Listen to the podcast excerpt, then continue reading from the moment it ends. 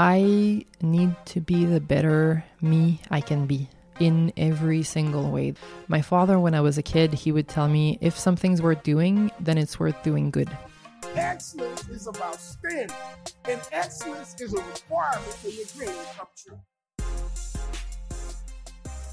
Welcome to Unfiltered Athletes. I'm your host, Leo. In this podcast, we go behind the scenes with world class athletes to reveal the untold stories of their journeys. From grueling training sessions to mental strategies to achieve greatness, get ready for a raw, unfiltered look at the world of sports.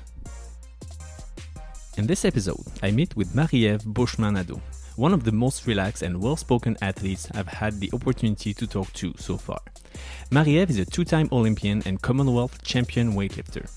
During her whole career, she managed to train like crazy to be among the best weightlifters in the world while studying and keeping an active social life. It is hard to grasp how she managed to keep such a balance in her life. After retiring from weightlifting, she became a doctor and also worked in a detention center. Even though Marie-Ève likes her out of the spotlight lifestyle, she deserves to be recognized as an amazing athlete and person, and she will be an inspiration to all the listeners. Interestingly, weightlifting actually wasn't Marie-Ève's first choice for sports.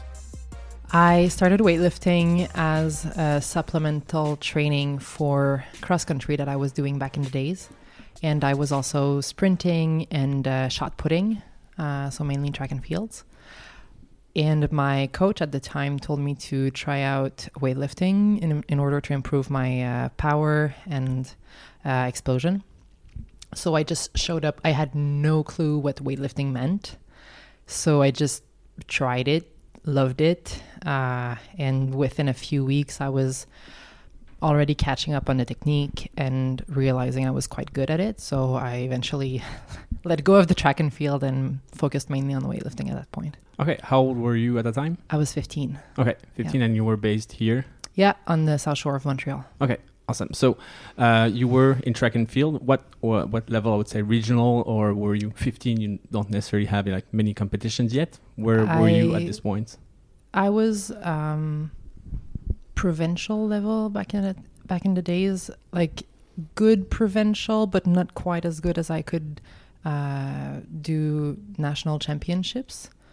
Uh, but it was junior level, so juvenile. I'm not sure what it is in English, yeah, but yeah. Uh, for the for the age group. Uh, so I was I was doing okay. I wasn't great at it, but I was good at it. Okay, so you start weightlifting. You kind of learn what it is. You kind of see that you're good at it. Um, what's kind of what's next in your memory of you know start starting competing i guess at some point at whatever again juvenile or regional level Mm-hmm. and is there a moment where you realize that it could be more than a hobby and that you could you know bring it to the next level and and get within the best of the world hmm I was going with the flow back then, so I was just showing up for training two or three times a week. Uh, and at the end of the, I was doing that at, in high school, so I would weightlift uh, in the morning before school for about an hour and a, an hour and a half, three times a week. And towards the end of the year, I participated to provincial championship for my age group, which I finished second. Um, and I was off for the whole summer that that year, and I started again the next fall. And at the end of that second year, I actually qualified for national championships, senior national championships, which is very unusual for a 16 year old. it's pretty quick right after like a year ish or two A years year ish of kind of training, maybe four hours a week. So that was a very quick progression. And at that point, I said, okay, well, I'm having fun. I can maybe travel with that sport. Um, I think I want to invest more time and efforts in it. So that summer, I started training much more intensely. And uh, throughout my years in CEGEPs, that's when I really started working out as a very focused athlete on, on, on weightlifting. And I let go at that point of all the other sports that I was doing at the time. okay so you kept practicing other sports while you were kind of you know getting better and, and qualifying for other uh, other competitions Yeah, I was. Uh, I kept on doing track and field until the end of my high school. So towards the same times that I that I qualified for national championships in weightlifting, I was also playing soccer. So I would play outdoors in the summer, indoors in the winter, which I stopped uh, when I graduated from high school just in order to prevent injuries. And uh, I was skiing. I was doing some uh, alpine skiing, uh, but that was mostly recreational. Okay, so were your uh, days 36 hours or something? How do you combine study? Were you have like a 36 hour day instead of 24? How did you combine like so many sports? you're a student, and we'll get into that later, I guess, in the discussion. You now have you- you're a doctor now, so you probably were a good student. What type of student were you, and how were you combining all these, uh, I would say, fun activities and also you know stay, staying uh, staying in school? Yeah, I was I was very focused on what I was doing. So whenever I I love something, I I can't help but put everything in in it. So I would be training early before school in weightlifting when I was in high school and in my last year of high school I was also training at night uh, very often so I would train maybe 5 times a week, 5 times about an hour and a half, 2 hours. Uh, which for a high school student is a lot Mm-hmm. and I was also playing soccer and going skiing once in a while. So, but I was a good student, so I, I did all my homeworks, but it, it wasn't very hard for me at that point. And we did not have any kind of arrangements uh, in my high school for athletes, so I had just a regular high school schedule. When I got in CEGEP, I chose to do my CEGEP part time so that I could put more time and efforts in weightlifting. Okay, so that makes more sense. At some point, you were, I guess, putting weightlifting before the rest, and my mother would have killed me. Okay, But weightlifting has never been before my studies, but I took things slower in order to maintain very good grades. okay, And uh, when I got to uh, the university, I, I went into med school right after CEGEP, and that was impossible. Uh, schedule accommodations were not possible at the university that I chose to go to. So I was doing a regular med school student schedule plus the weightlifting that was at that point maybe 12 hours a week. So that was hard. yeah. and at which point did you start traveling for weightlifting, which I guess gets even more complicated to study at the same time with you know time difference and just you know jet lag in general. Mm. Um, yeah, at- at which point did weightlifting really took over, and you kind of probably either left studies a bit on the side, or did you always have studies in the background? I was always until- studying. okay. I, I stopped my studies twice. Uh, well, actually, once. I stopped it in 2011 in order to prepare for the Olympic Games. And I was alre- already a medical intern at that point. And I stopped my studies at the end of my studies. So I, I didn't start working right away after I, I finished my medical studies uh, in order to train for the second Olymp- Olympic Games. But that's the only the, the only two times that I actually stopped my studies for weightlifting. I started traveling for my first national championship uh, at the end of high school. So I, that was my first outside of Quebec event, and my first outside of Canada event was in the next fall. I went to Dominican Republic for my first World Senior Championships. Okay, so at this point, you know that you know weightlifting is a big part of your life, that you can make it to the top, and you were still pretty young at that point. Is there Yeah, I a was moment? 17. yeah, is there a moment when you feel you missed out on on some of the you know basic stuff that a 17 year old would do? You know, partying, seeing friends, going out because you know studying plus traveling plus training plus competing. I mean, takes a full. we- I mean. Full schedule, right? You don't really have time for more. Is that something you felt you missed out on, or were you just so focused that you didn't feel it was for you to just you know chill out and go out and uh, you know meet new people and, and make friends because it also takes time I have amazing friends. Um, the friends I have right now today, as I'm 34 years old, are the same friends that I had when I was in high school. We just were a very close group, and they were extremely understanding. Um, and they are not athletes in any in any kind of way, um, but they were very understanding and supporting of me. So whenever I was available, they I would just join them, and whenever I wasn't available, they didn't start uh, not inviting me. Mhm. The- I would keep receiving invitations all the time, and it would be for me to decide is it reasonable to go or not, uh, according to my studies and uh, my my training. And did I miss out on much? I think a little bit. Um, do I regret it? Not at all, because I was never someone who liked going out that much. I like sitting down with my friends and talking. Um, so that that I missed a little bit because it wouldn't happen as often as I would have liked. But going to bars is not my thing. Okay, and, and so you were you said your close group of friends was you know very supportive. Uh, was your family also like behind you? You said your mom would never accept that you you know put weightlifting before studying. How was your family about your you know your high level and you know being a, an athlete versus studying? And were you were they supportive? And if yes, you know were they you know uh, with you when you were traveling or you know uh, supporting you uh, you know to the top?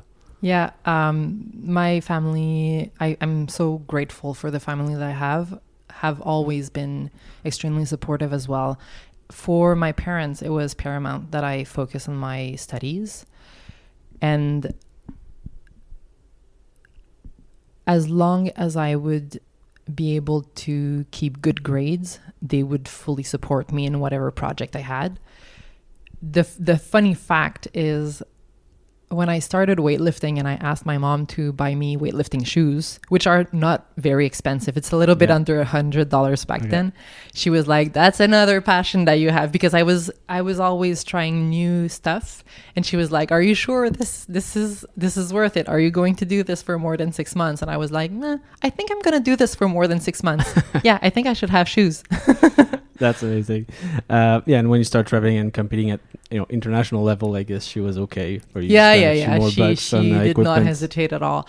Um, they did not follow me on many events. They my my mom and my dad came to both olympic games. Um, and my dad came to a few national championships that were outside of quebec. And they would definitely come to every inside of Quebec competition, but going outside of Canada would be too expensive. And I have a little sister who's a bit younger than I, and she couldn't miss school all the time, so they were staying with her main, mainly. Okay, perfect. So rewinding just a bit, just to contextualize, um, can you like give a you know one-on-one course of what weightlifting is, just basic rules, uh, you know the different weight categories and stuff like that, just so that we can get into a bit a few Mhm. questions that you know we would need that context. hmm Perfect. So, first thing I think is important for people to realize that weightlifting, uh, fitness, and just weight training and powerlifting are all different sports. So, weightlifting is composed of two competition uh, exercises, which are the snatch and the clean and jerk. Uh, everything else, so bench press, back squat, deadlift, we use that as a training component, but we don't compete with that. Strongman is an entirely different sport as well. So we don't lift rocks or wood or stuff. We actually use uh, barbell weights, a little bit like what people would see people do in CrossFit. But we try to do maximum effort once. So we everyone does three snatches and three clean and jerks and we keep the best results of both. We add it up and that's the total and that's how you rank athletes between uh, so that's how you can differentiate if someone's better than the other. And also there is weight categories. So uh, people are uh, separated in weight classes Okay. Um, so I guess the heavier the person, the heavier you expect the result to be. Yep. give or take. Um, and so you say it's three tries per um, per category, I would say, uh, per per movement per movement, and you add up the the weight that you lifted on each try. Is that correct? No, we add the the best result for the snatch and the best Ah, okay. result for the clean and jerk. So, for example, if you do 100 and then 105 and then you miss on 110, you're going to keep 105, Okay. and the same for the clean and jerk. Okay, so it's like pole vault or long distance jump. So you keep basically the best result you succeeded at, and then Yeah. you add it up with the other. Uh, Uh, but contrarily to pole vaulting, uh, you don't keep adding weight Okay. until you fail. Okay, you so just, just you have to choose wisely Okay. what you're you're attempting. okay, so would you just would you usually start with the lowest that you know you will you will uh, succeed at, and then you increase by whatever five pounds or five kilograms, or do you sometimes try the heaviest at the first try because you're whatever at the best uh, you know shape and you're not tired? One of the rules is that you can never go down in weight. oh okay So if you try something that you're not able to do, you're probably going to be disqualified Okay. for missing out on your three attempts. okay So you're better off starting with something that you you're pretty sure that you can try that, Yeah. that, that you're going to uh, to succeed at. But if you're going too low, you have something that you have, but it's it's probably not going to help you rank Mhm. the way you want. So the strategy is very important. That's that's mainly the job of the coach uh, to choose the the weights, and the coaches are going to look at what the competition is doing and uh, choose the weight according to how the athlete is performing on that day and also what uh, previous uh, things they've done in training in previous competitions. Okay, so what type of strength or qualities do you need as a weightlifter? I mean, pure power, but is it like you know, a knee or a leg work? Is it the upper part of your body? What what really matters and what what makes a great weightlifter? Or do every does every single weightlifter has his own you know strength and a couple of weaknesses? How to yeah, what does it take to yeah be a you see you see different styles of weightlifting and there are different cultures of weightlifting as well depending on where the the athlete has been training and also the morphology of the athlete is going to influence greatly his or her technique um, usually you need great basic strength you need speed and um, you need to be strong overall because you're going to be lifting weights overhead so if you have one part of your body that's not strong, that's the weaken the weakest link is going to to let go. The muscles that need to be the strongest are the back and the legs. That's that's where all the effort goes. So the upper body needs to be able to stabilize the weight, um, but it's not as paramount as legs and back. Okay. Uh, so how how would you train? Do you go? I guess is it mostly a gym uh, based training? Um, all everything you mentioned is what we we are used to uh, to training for in the gym. But you have other. Did did you need to go like you bike? Do you run?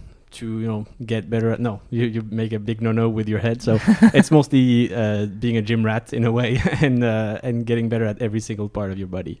Yeah, so you need uh, very a lot of strength. You need a lot of technique because uh, a lot of people imagine that weightlifting is mainly a brute strength, brute strength uh, sport. Except you need perfect technique in order to bring a weight over your head. Otherwise, you're going to end up injured, or you're just going to fail too often. And with only three attempts to succeed at your lifts, you really want to have a technique that's good more than 95% of the Mhm. time. Um, so, a lot of work in the gym on technique, a lot of work with strength more specifically. Um, weightlifters will work a lot also on their mobility. Uh, because if you've seen Im- images Mhm. of uh, weightlifters, you see that they do very deep squats, that they need a lot of shoulder mobility, you need a lot of um, cervical, uh, thoracic, and lumbar mobility as well in order to make sure that you're moving correctly. And there is also a lot of uh, core strength that we're that we're doing. So what were what was I would say your main uh, uh, strength and your main weakness that you know made you different? I would say in the crowd or in in the, in the competitions. I'd say I was quite, I was pretty balanced. I was very strong. That was the first thing that appeared, that I have a very good basic strength. I remember I was 15 years old, and after three or four times that I was deadlifting, I was already doing 80 kilos. So that's for, for a 15 year old girl, that's a lot of weight uh, to be moving around. Uh, so that was always something that I was good at. I worked very, very, very hard on my technique. And towards the end of my career, I think I had a very good technique, excellent technique, I, I would say. And I also had a very good um, proprioception. I'm not sure that word exists in English, uh, Okay, but explain body awareness. Okay. So being able to move around in space and know where you are is going to help you have a precise movement. and I have worked a lot without direct supervision from a coach. So I needed to be able to see myself in space in order to correct my technique. Uh, so that's something that I worked very hard on during my career. Okay, so that was one of of the question I wanted to ask is how big was your crew? I would say around you. You said you trained a lot without a coach, or yeah, how how were you perfecting your uh, you know your technique, your body, your strength, everything? Did you and is the sport known to be more of a solitary sport, or do you have you know a, a physiotherapist, a coach, a mental coach, uh, like all of this? Uh, as a beginner weightlifter, I only had a coach and my training partners, of course. So it's not solitary in the sense that we mostly train in groups usually because the coach wants to see all the athletes Mhm. and they there is no there are only a very few coaches in Quebec who actually are paid for their job. Okay. Most coaches uh, in Canada are uh, doing voluntary work. Even people who go to the Olympic Games. So that's that's very amazing. My the coach who was with me I, at both of my Olympic Games, his actual job is to be a cattle farmer. That's crazy. He, that's that's what he does to to to be able to eat and uh, and live. So, but still, he was with me at uh, both Olympic Games, and we worked uh, for a very long time together. So that was the close team, and I have been injured a lot during my career. So I had also very often a physiotherapist who was working closely with us. Um, and towards the end, I started doing a lot of um, mental coaching uh, with a psychologist. A lot, not that much, but a little bit. Okay. Um, so in weightlifting, it seems like your body is really, well, I'd say 90% of the job, but you know, you, like you said, you count on every single part of your body.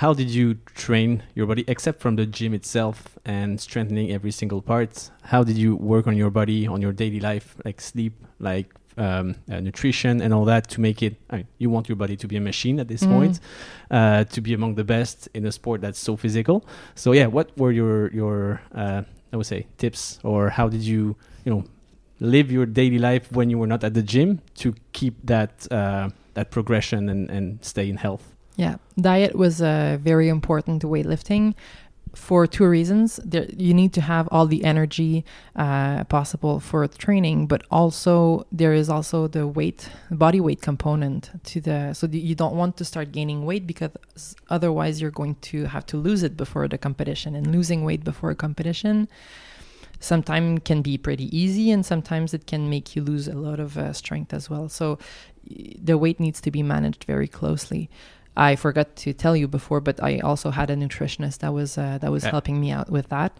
um, so i had like food food plans and uh, i just follow it i was for a very long time eating to perform not much for pleasure Okay.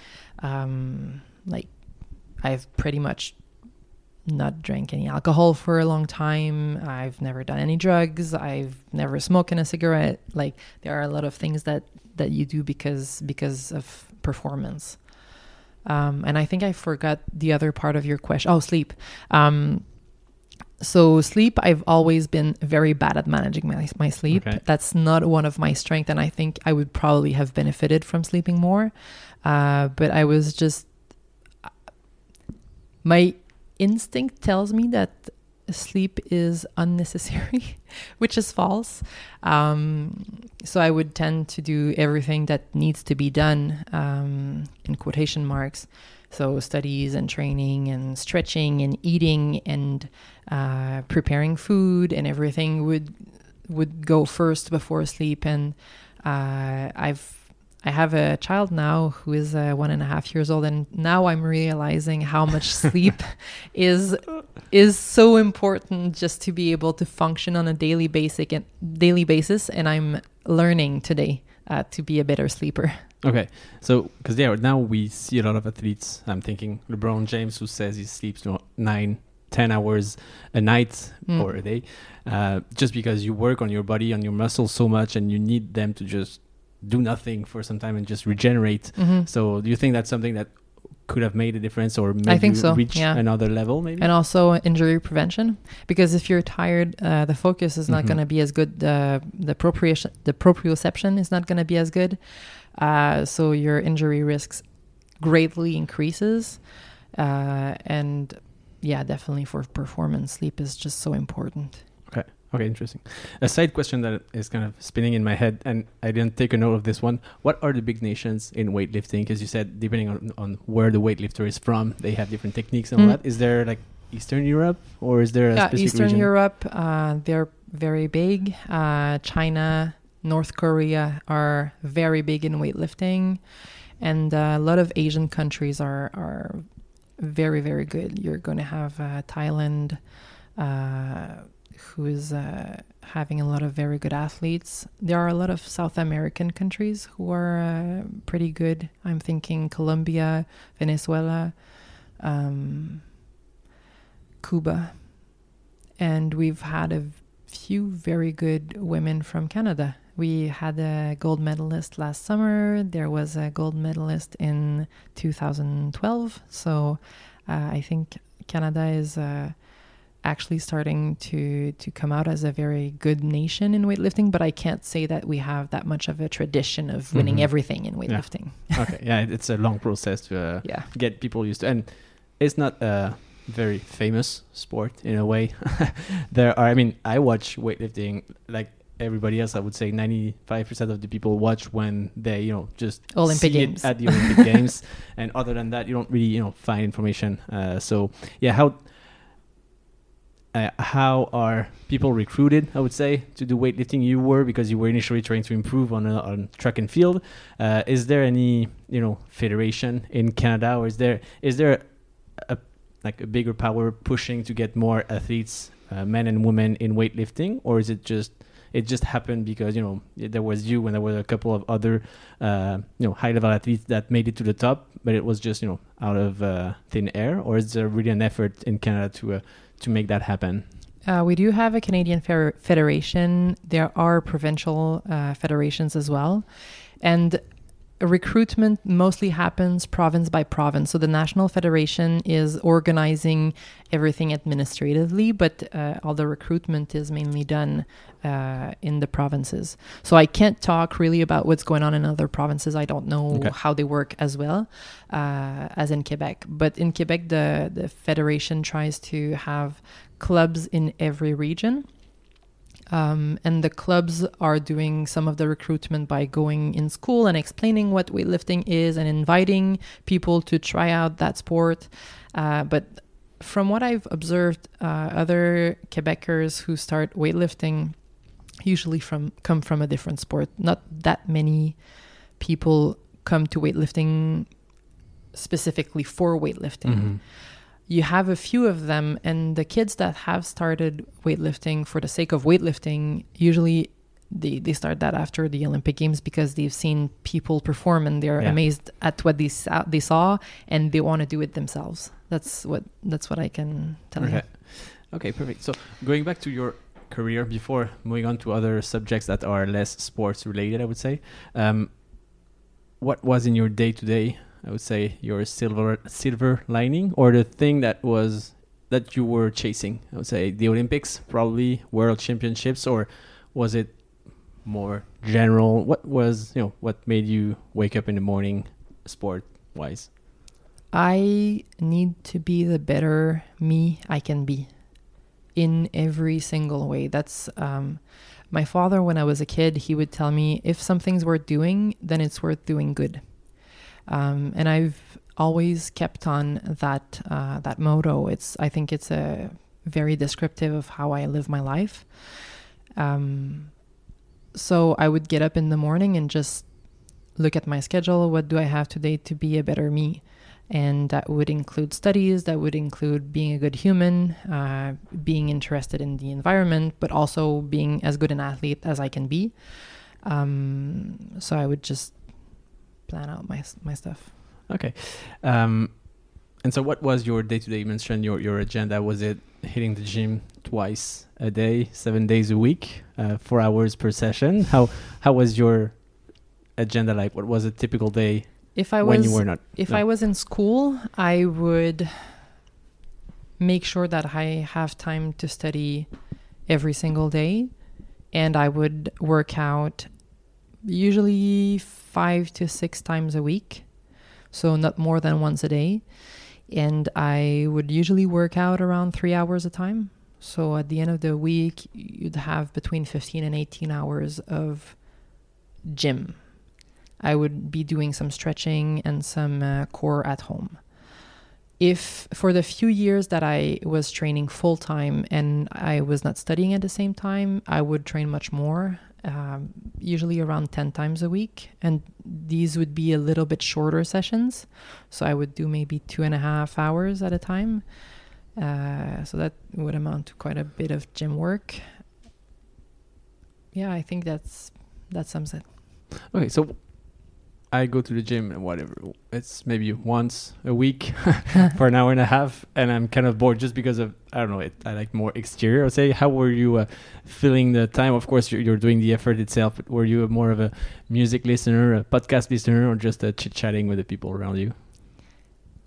I've always um, thought of my training as a meditation.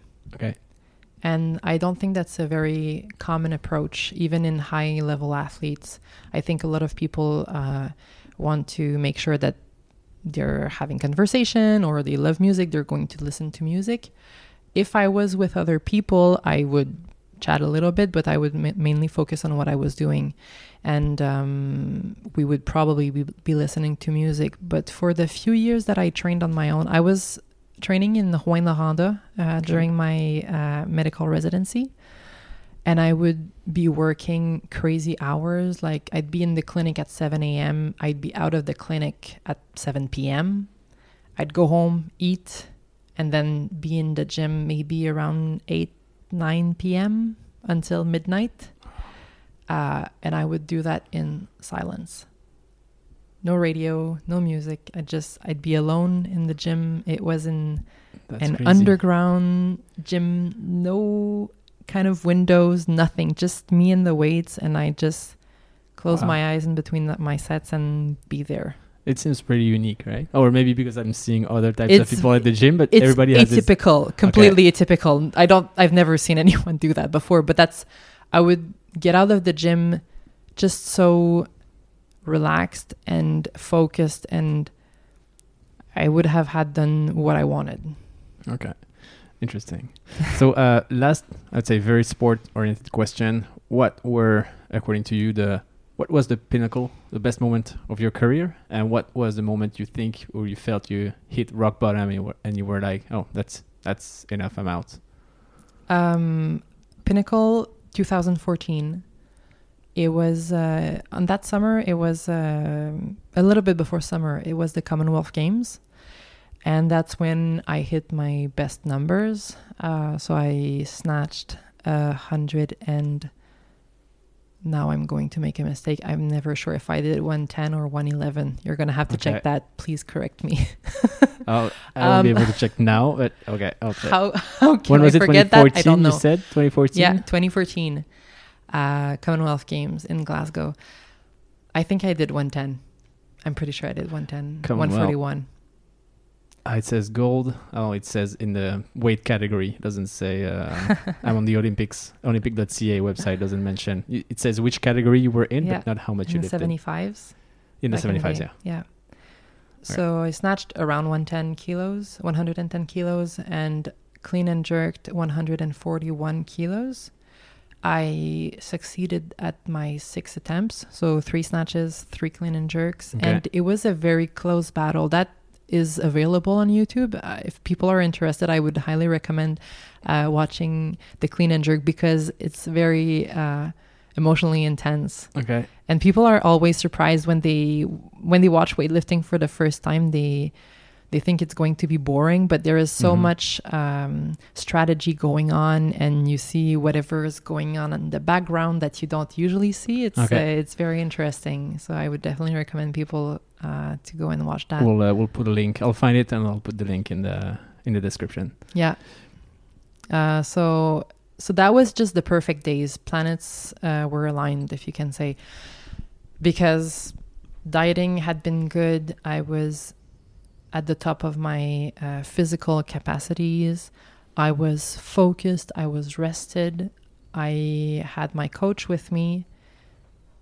And I had that battle with that uh, opponent, and we were just trying to do that psychological game to do okay i'm going to do just a little bit more than you and she would be doing just a little bit Okay. more than i and she would be yelling to try to impress and be be more uh, Get in your head in a way. yeah exactly but still i was able to just keep my focus be in the flow do my thing and at the end i came out with gold and it was just such an amazing experience and after that i had a series of very important injuries uh, i hurt my elbow i hurt my knee i hurt my back repetitively so my performances started decreasing more and more and more as uh, time went by and i was trying so hard to qualify for the 2016 Olympic Games. And at some point, I thought it wouldn't happen just because I was so injured. So, getting my ticket to the Olympic Games was a relief in the spring of 2016. And my performance at the Games was horrible. That was be the, the lowest moment of my career. I think That's I've the, yeah that day the at the olympic okay. games i just i nothing worked i was stressed i i thought i had a shot for maybe a medal but at the end of the day you, look at the numbers and i really wasn't there my mind wasn't there my body wasn't there and i and i had just struggled so much throughout the whole process that i was disgusted with everything weightlifting Right. i just took a break for a few months after that um, and I and I just went on with my life for a few months, and then I started missing it again. So I Mhm. came back, uh, qualified for a few more competitions, but my injuries were just nothing would heal completely after that. And in uh, 2018, I did my last World Championships in uh, Turkmenistan Okay. and that was the last uh, competition that I've done internationally. I decided to retire after that. My coach, I remember clearly, he he told me that was end of November and beginning of December that competition, and he told me just take some time off. We'll talk again in 2019. If you feel like weightlifting at that point, I'll be very happy to be there for you. But don't do it if you don't feel like it. Just just think about your priorities. And my father was uh, my father died in 2018, so I, that that was a very rough Okay. year uh, in general. So I think I needed to just focus on my life and know who I was more uh, without being a weightlifter. End of 2019, I came back to weightlifting because I was just missing it so much, and I actually qualified uh, for Pan American Championships.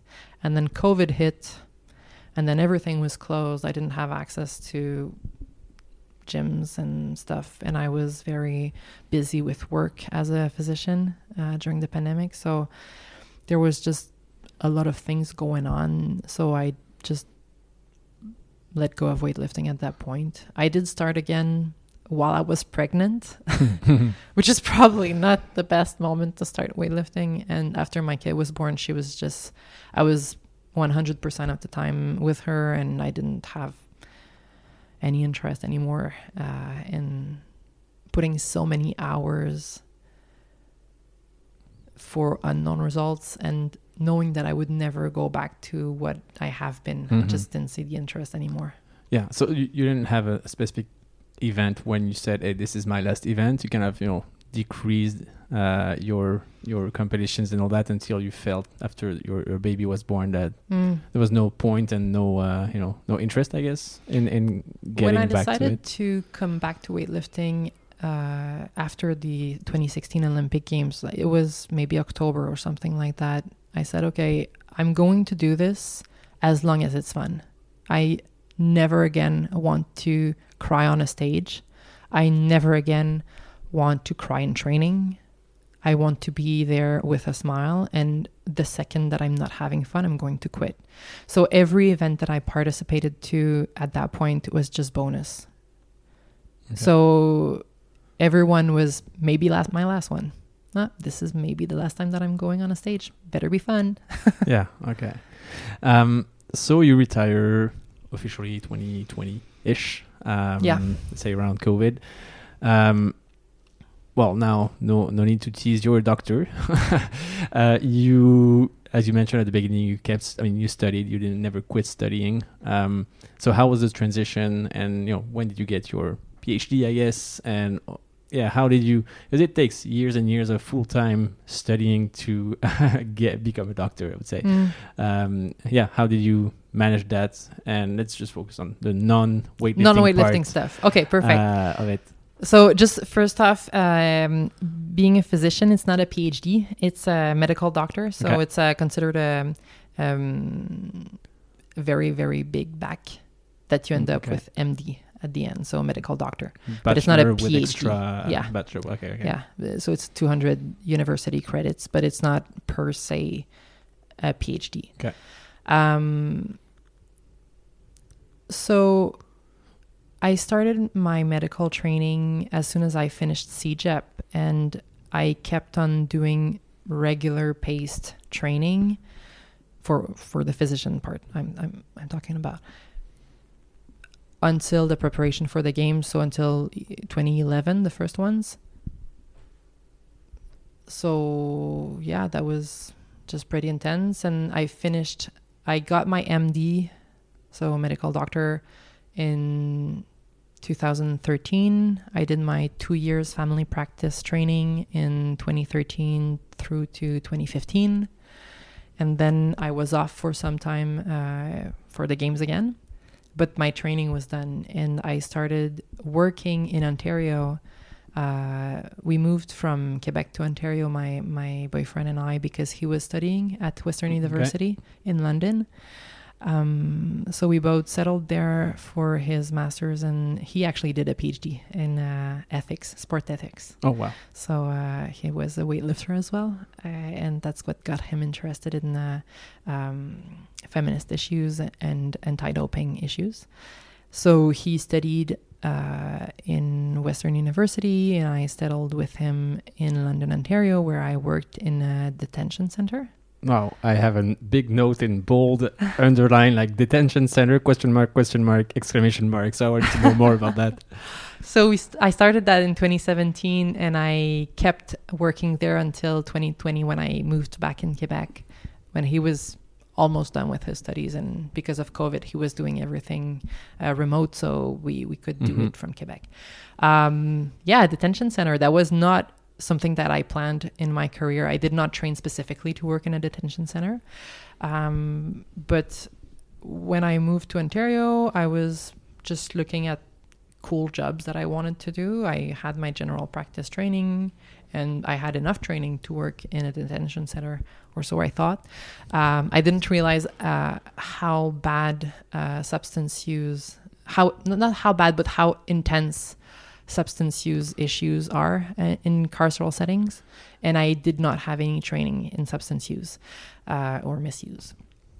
So I actually had to train myself very quickly um, in that regard.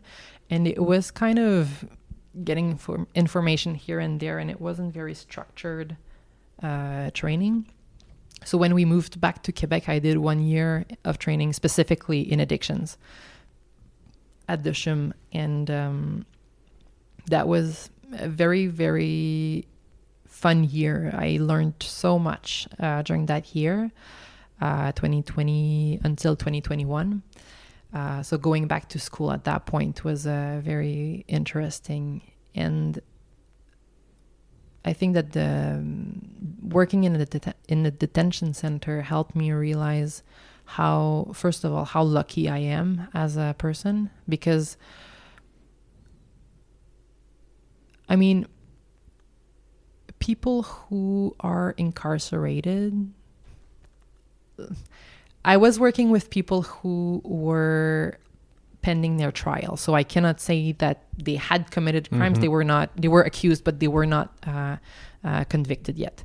So, but people who are accused of crimes and people who are convicted. Um, most of them, if you listen to their stories, you realize how bad a start they had.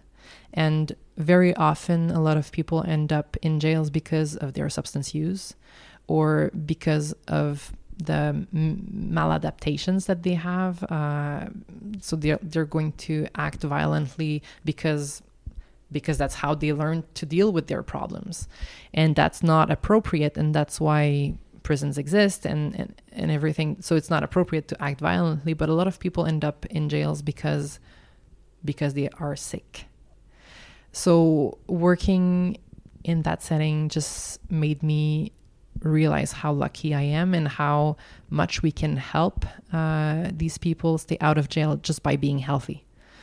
Uh, so that really was a big motivator for me to work there. And what was your role exactly there? Were you the doctor on site? Or yeah, I was a okay. family physician there, Okay. so I would uh, I was on call twenty four seven. Wow. Uh, I think I was off for about a month during these these three years uh, from my calls, I, and I was there a few days a week, and I would see patients for their chronic health diseases, but also for acute diseases. So someone who had punched a wall, who would come in with a hand fracture, I Yeah. needed to have a look at it. Uh, I was doing some just chronic medical health follow up for diabetes, hypertension. Uh, I would do some a lot of infectious diseases work, so abscesses, uh, cellulitis, uh, Hep C, HIV. Uh, a lot of very sick people in jails. Mhm. Yeah. And did you mention to them, or did they know, you know what you've done before that you were? you Uh, know, people talk. yeah, well, I guess, and and did it have? Do you think it had an impact on? First of all, the way they kind of you know saw you. Oh, you're not Most definitely. the doctor. You also you know did other stuff. You were a champion in a very you know specific sport. And were you on your end using some of what you've learned on this in the sport side of your life to you know better treat your your patients or anything? So people talk. So the nurses would say, "Hey, do you know your doctor is a weightlifter?" And weightlifting is seen for uh, people are impressed by weightlifting because when people are incarcerated, they don't have anything to do else than training. So they're going to be lifting weights and stuff. So they know a little bit about lifting weights, Uh, but they don't know about weightlifting Yeah. and these are two different things but they would be very impressed that a woman uh, would be actually a weightlifting champion uh, and i think that really helped me have their respect Mhm. um, and also j- being a woman i think a lot of people are going to think that might be harder to work in a carceral setting as a woman but it's that- that was exactly a the fully 100% men uh, detention center. uh, mainly men, Okay. mainly men. We had, uh, I think, thirty women over over three hundred Okay, yeah. people. So a few women, and they were uh, different uh, aisle. Um, but yeah, so a lot of people are going to think, I think, that being a woman might be harder to work in that setting, but on the contrary, a lot of um, I would see how they would behave with me versus other female nurses versus male nurses, and the behavior was completely different. I would just they would be just more respectful because hurting a woman they can, that can put them in trouble. Yeah. Yeah, and maybe the, the respect, and they kind of maybe felt a bond. Like you said, you don't have much you can do in a in a detention center, so probably you know, uh, lifting weight was one of their main hobby. So they kind of felt a connection, and that you were practicing this at the top level, probably for them, mm, you know, you earn their their respect Mm-hmm. in a way. I wasn't Um, just a doctor. I, yeah. I actually had like a personality maybe Mhm. maybe to them, a bit more than if I was just a doctor. Did I apply anything that I learned in weightlifting to my medical practice? I can't say much. Maybe like injury related stuff, but not much more than that. Okay. unfortunately. Okay. That's kind of sad. No, no, no. Boring response. um, and so you, you came back with your uh, husband to um, to Quebec. Uh, so what now? What, what are you doing, and what's next for you? So now I am working in a teaching unit. Okay. So I'm teaching future family physicians how to be a family physician. And I am also just a general practitioner. And we're putting together an addictions clinic in the north of the island of Montreal. So we're going to be seeing people who struggle with addiction and uh, hopefully help them a little bit. Mm-hmm. So that's work wise and uh, personally wise. I w- as I was saying right now uh, a few minutes ago, I have a kid now. She's one and a half, and she's just a bundle of joy. So um, taking care of her it takes up a lot of my free time, Mhm. but uh, it's just a pleasure to do so. Awesome. Um, so I'm going to quote something that I uh, that I read. Um, it says, "quote She for you are known for your sportsman-like attitude and for becoming an inspiration to so many up-and-coming athletes." Is that so? And are you still kind of involved in in the sport? You mentioned your relation to sports that wasn't the best in a way that you were disillusioned for some uh, various reason. Um, yeah, are, are you still involved in kind of giving back to the community or the sport itself or the you know people that helped you Mm. get to the top? Um, not as much as I wish, uh, and it's mainly a matter of having the time to do that. So I think when my my kid is a bit older, uh, I don't know what's, I don't know if I'm going to have more kids uh, yet, but when I have a little bit more free time, that's something that I want to do. Before she was born, I was uh, still showing up to competitions and chatting with the kids that were doing weightlifting at the po- at that point and see how I can help and motivate them. I try to make myself as available as I can for opportunities uh, about talking about sports and weightlifting in general, such as this one. Um, and I think that's uh, helpful for um, just making sport more accessible and for people to realize that you don't have to to be someone special to actually enjoy weightlifting Mhm. or enjoy being active. And i think anyone can benefit from physical activity whatever that physical activity is. So that part i'm not dis- disillusioned by you mentioned that I was a bit di- disillusioned by uh, the sport, and it's mainly the sport politics that Okay. I'm disillusioned by, um, and also all the doping issues that have happened in weightlifting. So that, I mean, in 2012, just just to give you an example, in 2012, I I ended up eighth at the Olympic Games, and there was the big scandal uh, a lot of athletes were put out of the competition and disqualified for doping. And today I'm now fifth at the 2012 Olympic Games. So I, by doing nothing, I just Gain crept three up three steps. ranks. And it's just so disappointing because if at that point I have I had finished fifth, I would have had a lot of support from the national federation and from the Own the Podium program because I would have been considered someone who could win a medal in future Olympic games. But because I was eighth, I wasn't considered Mhm. someone who could win a medal. And I think that would have made a difference. But I was not able to get these uh, these kind of uh, recognition because my performance was undermined by other people's doping. Mhm. So yeah, that's that's disappointing. That's the part that I'm a bit dis- disillusioned by.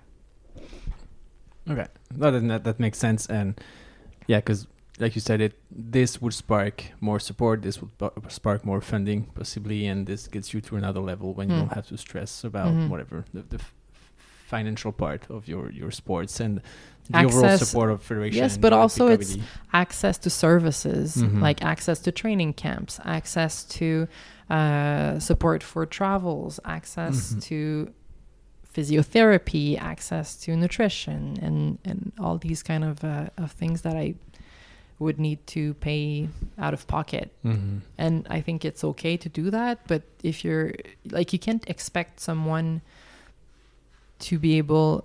That's the cat that you hear in the background. I'm sorry about that. um, you can't expect someone who needs to pay for everything and study at the same time and hopefully be able to have enough money to live and eat and pay for their competition but also perform at a level that that they're going to have a medal. The the system is taking the problem the the wrong way. They're supporting people who are already at the top level uh, but they should be supporting people who are going there who are headed there i think Yeah, well, definitely. There are, I think, two programs, right, Own the Podium, and there is like Can Fund or something like that. i don't know that one Um, well, yeah. So the, I, have two tabs on my on my computer, and I'm I'm looking through them sometime. Uh, but yeah, like like you said, you, you need. It's again, it's like the chicken and egg problem. You need Hmm. result to get your funding, and you need funding if you want to get e- you know, get to the exactly result. well so, you don't absolutely need the funding but it's No, but definitely helps, helpful Yeah. yeah. So it's a bit broken. Yeah. I guess we won't solve this around this table, but uh, yeah, it, it No. opens up an, a whole other Yeah. discussion that could be, uh, you know, room for another hour Mm. of of uh, of discussing. Um, so you have a call at 3 p.m. and it's 2:48. So I want to give you time to uh, drink a glass of water before uh, taking that call. So I'm just gonna get to the, I would say, closing scripted question in a way. go ahead Um, if you were to meet the 10 year old or let's say 17 year old uh, Marie-Ève when you first uh, weightlifted, what would be the one advice you would give her? uh, sleep more okay, we'll go back to it. and uh, make sure you have fun. I think uh, perspective on what you're doing is influenced so much, but by how much fun you're having. Mhm. And when um, pleasure becomes duty, you lose something very important. That's very powerful because it, it applies to so many things. Yeah, To like an entrepreneurial project like this podcast is, and yeah, removing the fun probably removes 90% of what you're doing it Yep. for. yeah, yeah, definitely. Awesome. Um, if you if this was to be a four by one hundred relay and you had to pass the baton to someone that I should uh, uh, host on this podcast, who would that be? An Any sports? that you know? Yeah, any sports, girls or guy. I mean, women or men. Yeah, ideally Canadian. um, well, I know many weightlifters who would be very interesting to talk to. Uh, like the first one that comes to mind is um, Maude Charron, who won uh, the gold medal at the Mhm. last Olympic Games. So, so she would definitely be uh, someone very interesting to talk to, and I think uh, her story is uh, extremely interesting as well. So, uh, I definitely see her name, and then if I think of other sports, I I have many people in mind, but one in particular um, would be hard to pinpoint. Um, We'll take it offline. Yeah. I don't want to put too Yeah. much pressure or put you on the spot. So okay, at least uh, Maude Charron, you said. Maude yeah, Charron, it's, okay. I think uh, That's- that's that would be a very interesting talk. Oh, awesome. So I usually ask one name. If you want to give a couple others, that's perfect. Um, the last one is so I'm a fan of sports, like I mentioned before we started recording. And with that podcast, I'm building the Wall of Fame at my apartment or at my cottage. It's not sure where it will be uh, displayed. So would you have any uh, uh, swag or any gear that you used to use for competition, whatever? It can be a glove, it can be a bib, it can be anything with a nice signature on it, and I'll Yeah. put it on my Wall of Fame. No problem. Awesome. we'll take it offline too. Um, cool. So where should our uh, uh, listeners follow you? Because I remember the first you called me, not out of the blue, after I, I reached out to you and you said, you know, I'm, I'm not famous. Is that okay for you? I'm like, yes, that's totally perfect.